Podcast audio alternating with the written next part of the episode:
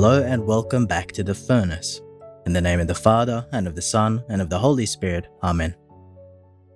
I invite you today to join with me in prayer as we pray a beautiful prayer from Saint Bonaventure, whose feast we celebrate today.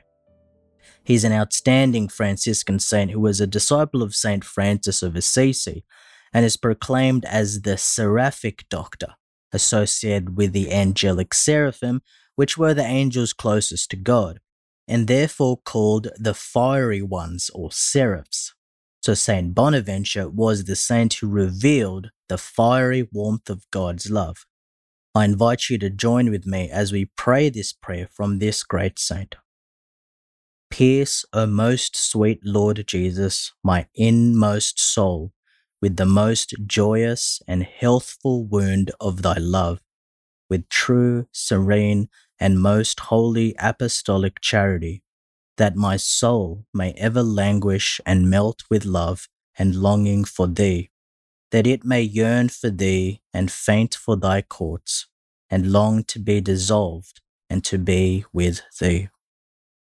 Grant that my soul may hunger after thee, the bread of angels, the refreshment of holy souls, our daily and supersubstantial bread, having all sweetness and savour and every delight of taste. Let my heart ever hunger after and feed upon thee, upon whom the angels desire to look, and may my inmost soul be filled with the sweetness of thy savour. May it ever thirst after thee, the fountain of life the fountain of wisdom and knowledge, the fountain of eternal light, the torrent of pleasure, the richness of the house of God.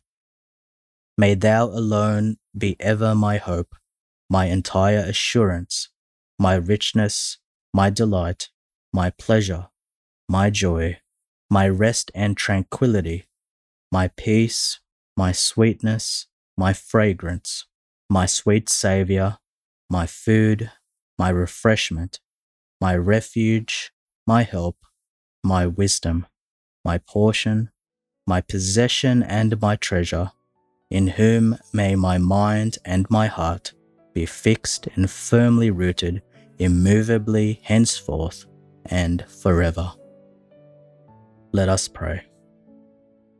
Grant, we pray, Almighty God, that just as we celebrate the heavenly birthday of the Bishop Saint Bonaventure, we may benefit from his great learning and constantly imitate the ardour of his charity. Through our Lord Jesus Christ, your Son, who lives and reigns with you in the unity of the Holy Spirit, God forever and ever. Amen. In the name of the Father, and of the Son, and of the Holy Spirit. Amen.